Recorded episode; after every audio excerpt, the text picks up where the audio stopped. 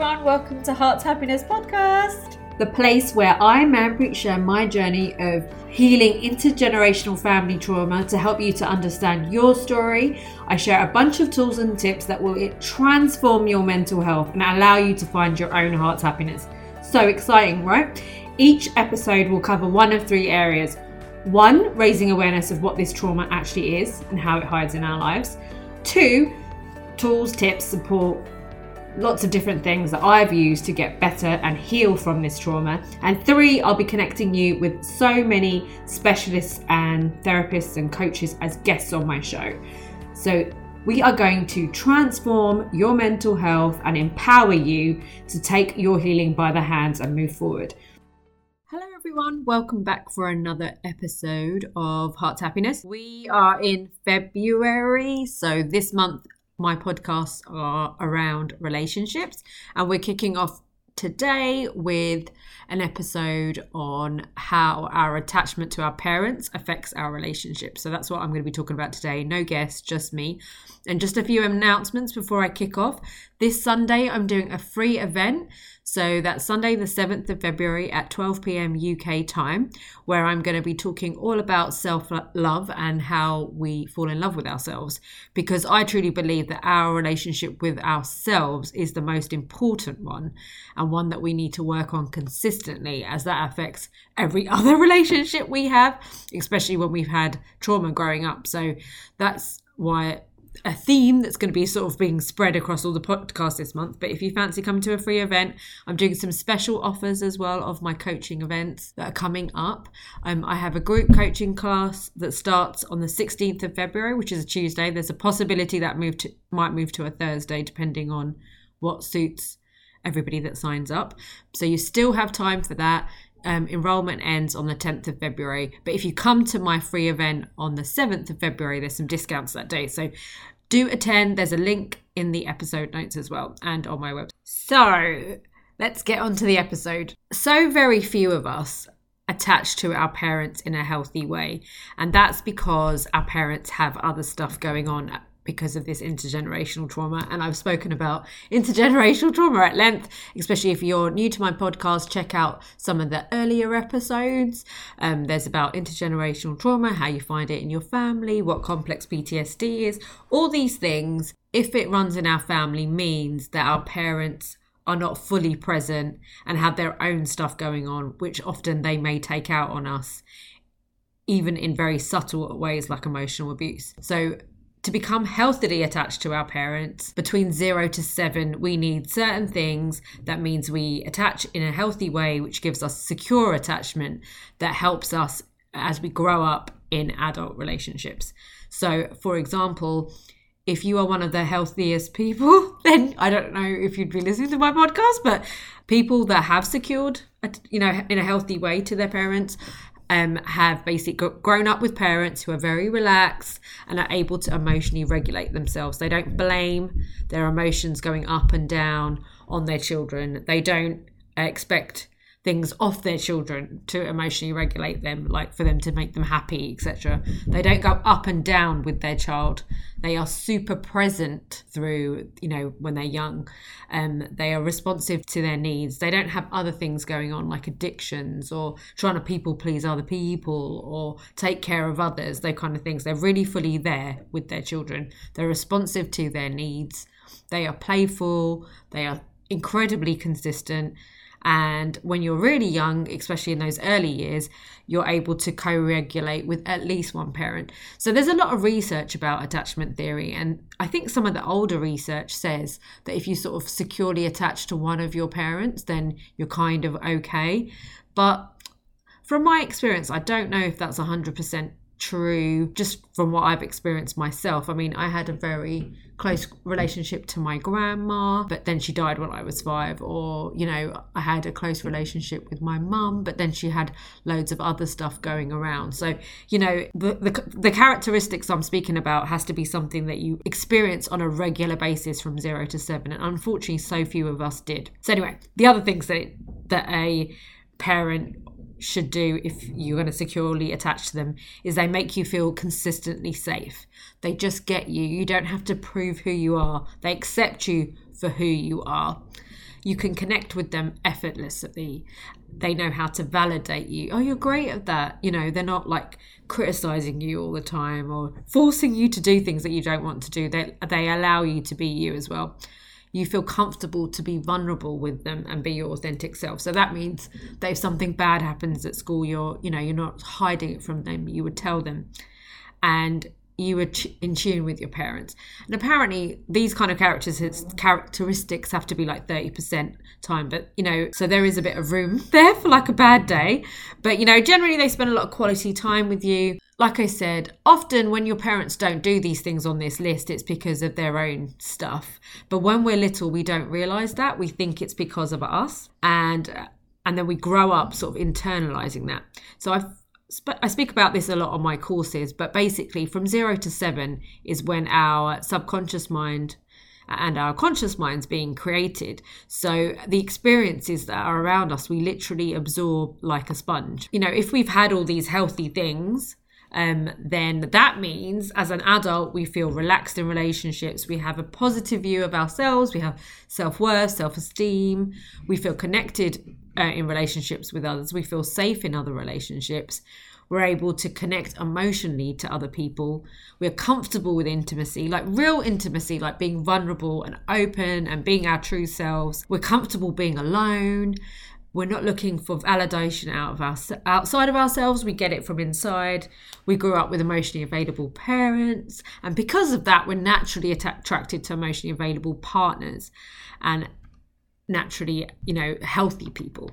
So, what I found in my life anyway is that when you have had a life where you didn't get these things as a child, then what happens as you grow up? You gravitate towards people that have also not had you know the securest of upbringings and that's how we all get ourselves into a bunch of trouble so I'm not saying this list to like depress you or make you feel bad your, about yourself or anything. I'm s- explaining that this needs to happen in childhood for us to be able to be securely attached, healthy people, so that we are then able to give our children the same and be the same in relationships. But unfortunately, so many of us haven't, especially when we've experienced intergenerational trauma. So I'm not saying this to depress you, but to give you awareness because I was somebody that did not have this growing up and it has impacted on my relationships, etc. But I have been able to heal it. So all the work I do on Heart's Happiness is to create awareness, but also to help you to move through it. So if you are someone like me that didn't have this upbringing and then therefore was attracting unhealthy relationships or was being really unhealthy in relationships themselves, like I was, then know that that's fine. You can get better and you can heal. And then that means it stops transferring to your children and to the next generation. And even if you know, I don't know, you're 70 and you're listening to this, it's still never too late. So it's so important to know about these things and then to know how it affects our attachment because then you can realize different things about how you behave in relationships and how it's actually based on your subconscious pattern rather than it being who you are. So, you know, it's just like some people say, oh, you know, I just really need a partner that tells me that they love me and validates me all the time. That's to do with this attachment because it means that you didn't securely attach to your parents as a child, which means that you uh, maybe like disorganized attachment, which is something I'm going to talk about in a second. And therefore, you're, you're super anxious in relationships and you're looking for that validation outside of yourself.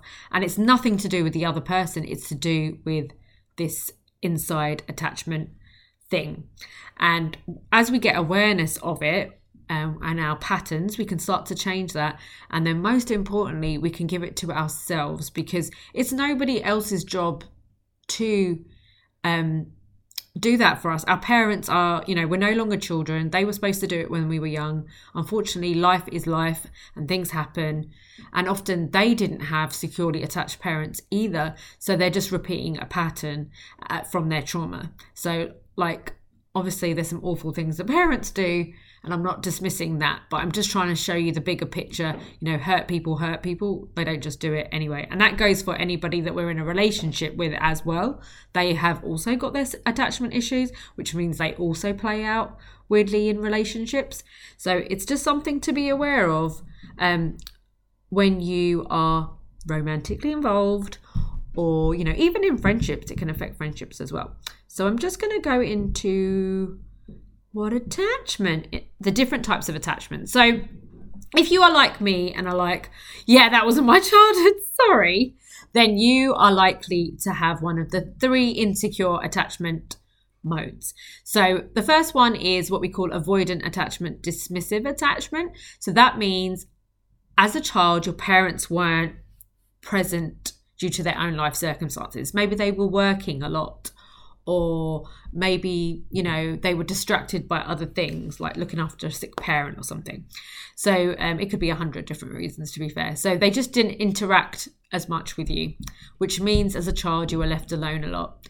This also means that you f- had an emotional and physical neglect parents maybe a little bit hostile, but more than anything, they just were quite avoidant. So they would spend time with you, but just on tasks, like say maybe giving you your lunch or something, or teaching you something, but not really emotionally present with you, not really fig- connecting with you and working out who you are and being present with you. So they just didn't relate with you very much and they were quite emotionally absent. So what happens is the child becomes very self sufficient, very independent, and they start to choose autonomy. So they choose being independent by themselves to cope with that dismissive environment they've grown up with because they see their parent as ignoring their calls for comfort. So they're like, okay, this hurts, so I'm going to stop doing this and I'm just going to take care of myself. Attachment shuts down. This might mean as a child, you might have done things to like on your own a lot, like maybe watching TV or like gaming if you're a guy, or porn, or, you know, getting involved in some other kind of addictions that kind of took you away and, you know, isolated you in a sense. But then as an adult, you find being close and intimate difficult. So you really minimize relationships in your life like they don't matter. You're like, oh, I don't need them. You insist on self reliance. You do many of life's tasks alone you feel like kind of superior because you're like, I don't need people, like I'm not a needy person. And you could even prefer things like animals to people. And you might find it difficult to have eye contact. And it may be easier for you to think through things rather than express them emotionally when you lose a relationship, you feel quite depressed because you actually do want to be close to people, but you're kind of scared of it. So you really find deep, intimate relationships difficult and you see yourself as separate to other people. So this is what we call as avoidant as a child and dismissive attachment. So if this sounds like you or sounds like a partner, you know, you can understand where it comes from. So, you know, you do find expressing your emotions difficult. But that's okay. This is just the source of what happened to you as a child and you can work on that. But the first thing, right, is becoming aware of what your unconscious like mind and subconscious is doing to you. Because basically what's happening is when you're getting close to someone you're being triggered internally by that emotional wound of being rejected as a child. So then you pull away from relationships to feel safe. That's your pattern. Okay and then we have the second one which is what we called anxious ambivalent anxious attachment. So as a child you grew up with a lack of consistency um, your needs were met some of the time. Sometimes you were loved, sometimes you weren't, but it's unpredictable. And parents have their own attachment issues, and parents can react with annoyance and they have trauma themselves. So it's just very up and down. And that means sometimes you were given love and you know that connection and that you were present but other times you just weren't so therefore as an adult you get really afraid of being abandoned by somebody that you love. So you're very needy and clingy about your partner. You're always worrying that the partner doesn't love you and you may overgive in the relationship. And often you can be a, in a relationship with someone that was the previous one that I said, the avoidant one, because you're kind of like magnets for each other because you're just like triggering each other all the time. So you can also be quite distrustful of other people and you will often do maybe well not often. You might do some extreme things to get attention in your relationship but you can also like run away from it because you know you're just f- feeling like it's hurting you. And you can also get addicted to romantic partners. So uh, i did an episode earlier i think it might have been episode five and it's called trauma in love where i speak to sheena tubbs who was my relationship coach and we talk about the different intimacy disorders. And this often can come from somebody with anxious attachment. You can have something called love addiction when you've got the avoidant attachment, you can have something called love avoidance. So it's just, again, something to be aware of. But somebody that's anxiously attached will lose themselves in relationships, find it difficult to set boundaries, kind of merges with the other person, um, gives way more in relationships, not just in romantic relationships, but in um, friendships and work relationships. And also, you kind of like merge and lose yourself in in your partner. You are more likely to understand their own needs over you. So, can you see how avoidant dismissive and ambivalent anxious are basically two opposites. So one the avoidant pulls away from the relationship when they feel triggered and you know they're afraid of intimacy whereas the anxious person is super is like the opposite like over giving over worrying about it. It consumes them. They're desperate from that validation to merge with that person to feel safe so that again is the unconscious subconscious pattern that you've got yourself into. And then we have what is considered the worst case, which is what I have. so which is basically both. So as a child you were neglected. You had the combination of parents who were avoidant and ambivalent. So they were, you know, they were sometimes very loving and present and sometimes they weren't and sometimes they were very emotionally unavailable. So this is what I grew up with. My dad was incredibly inconsistent. Um, he could be amazing and loving, and he could just be an arse. Basically, I never knew which one I was going to get, and he's very attacking as well. And my mum was lovely, but she was always distracted by other things, and she was actually very emotionally needy herself. So it was just a combination of growing up with them, and then also I also lived with my grandparents who had their dynamics that also affected my attachment. My granddad was an alcoholic. My grandma died when I was five, and I was very close to her. So, all of these things were giving me messages on relationships. I also witnessed traumatic events. Um, you know, well, losing my grandma was incredibly traumatic. I witnessed abuse between adults and all kinds of things, and that basically gave me the message that relationships were unsafe. I didn't trust my caregivers. I didn't know what I was going to get from either of them. And because of that, I became very afraid of them. Um, and often, you know, people that have had disorganized attachment like me have had it themselves too. So my parents had it as well. And this again is this is where the intergenerational trauma element gets into it. We are just repeating patterns of behavior. And you know, when you're young and you have an insecure attachment, that means that, you know, you had trauma and things going on, which means your nervous system is really reactive. So, therefore, it's reacting in close relationships. There's no getting away from it. So, when you're an adult with disorganized attachment, you want to be loved um, and trust people, but you find it really, really difficult. So, you very, you much fear intimacy you you expect rejection you see parents and partners as unpredictable as unsafe. You just don't trust people. You may avoid relationships but you know be obsessed with the fantasy of them. You're unable to regulate your emotions yourself. You're basically chronic, chronically vigilant and anxious of things going wrong. Like relationships are so draining for you because you're just terrified of them so you kind of alternate between being really clingy and being like that anxious attachment, so the over giving, and then you can avoid as well. So you kind of pull from both. You have a very poor self esteem, self worth, lack of love for yourself. If this is unhealed, you would pass it on as well. So that's me by the way, guys, like I've got everything. And that again means you're very prone to the intimacy disorders, uh, love addiction, love avoidance, sexual anorexia, which is also called Love Anorexia. So I have an episode on that. It's called Trauma in Love. I think it's episode five. But basically, these things mean that you really they complicate your relationship. So for me personally, I've, I've shared this story a lot.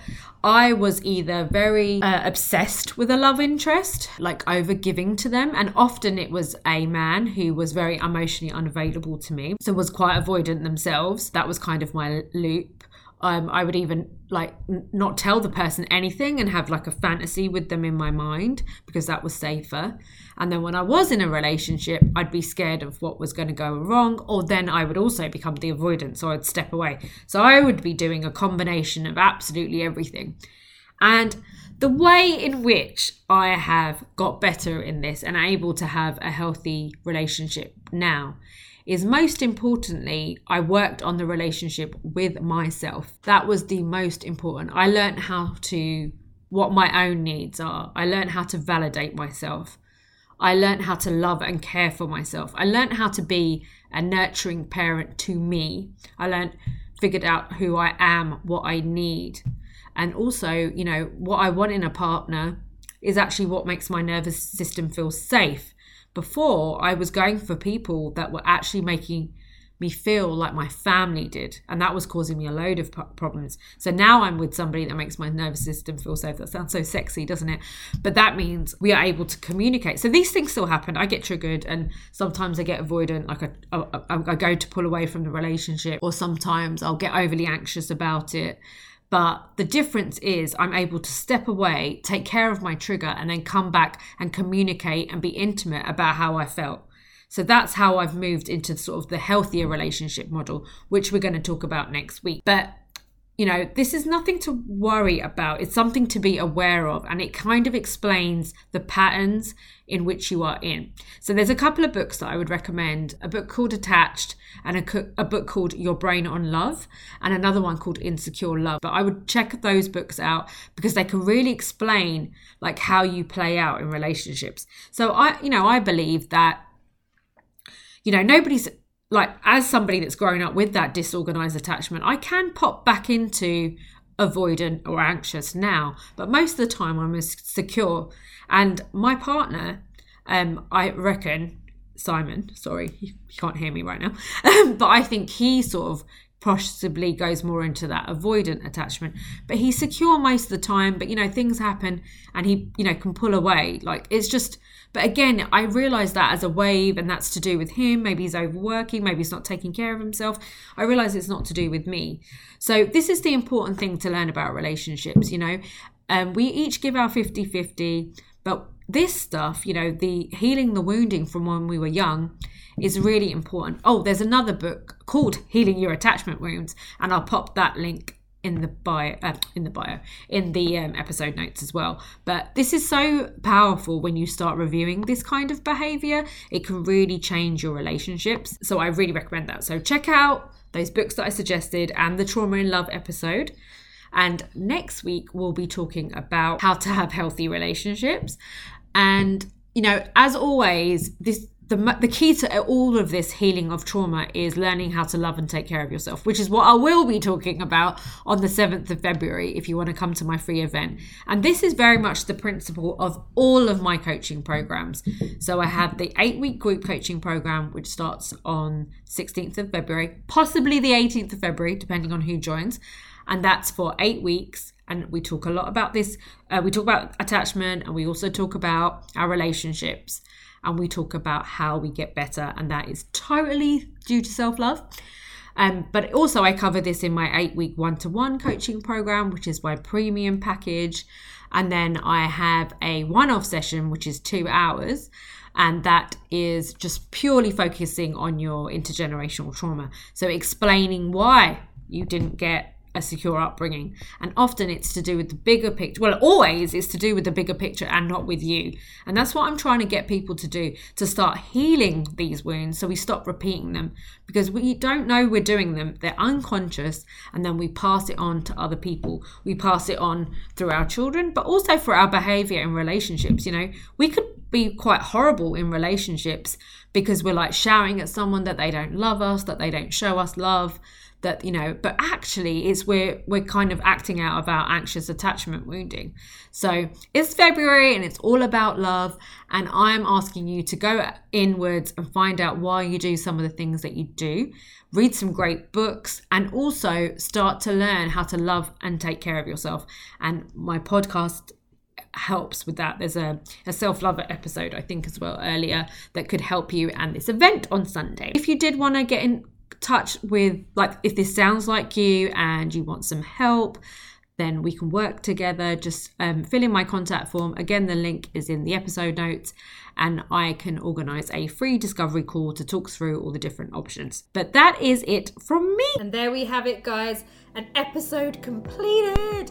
I hope you enjoyed it and it raised a load of awareness in your mind. There was alarm bells going. You were all like, ding, that's totally me. Because that's what I was like when I started this journey. And that is the start of the process, finding out this information and realizing it has happened in your own life. So I really hope it was helpful. And before the next episode coming out next Wednesday, be sure to check us out on Instagram. So it's hearts underscore underscore happiness.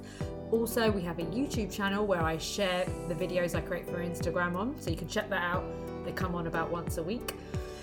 And then we also have a Facebook group if you want to join to carry on the conversation. I want to create a community where we're all talking about our very real experiences and traumas. And then there is also my website called heartshappiness.co.uk, which you can check out to join our mailing list so that as I create new services and support tools for you all, you're the first to find out. And I have a freebie on there, so definitely check that out. It's five books that transformed my healing. So if you really want to kickstart and you know you're liking the content in here, these books are like the basis of so much of my knowledge. So definitely check that out. And I will speak to you next week. I'm so excited to continue this journey with you to help you to find your own heart's happiness. Take care.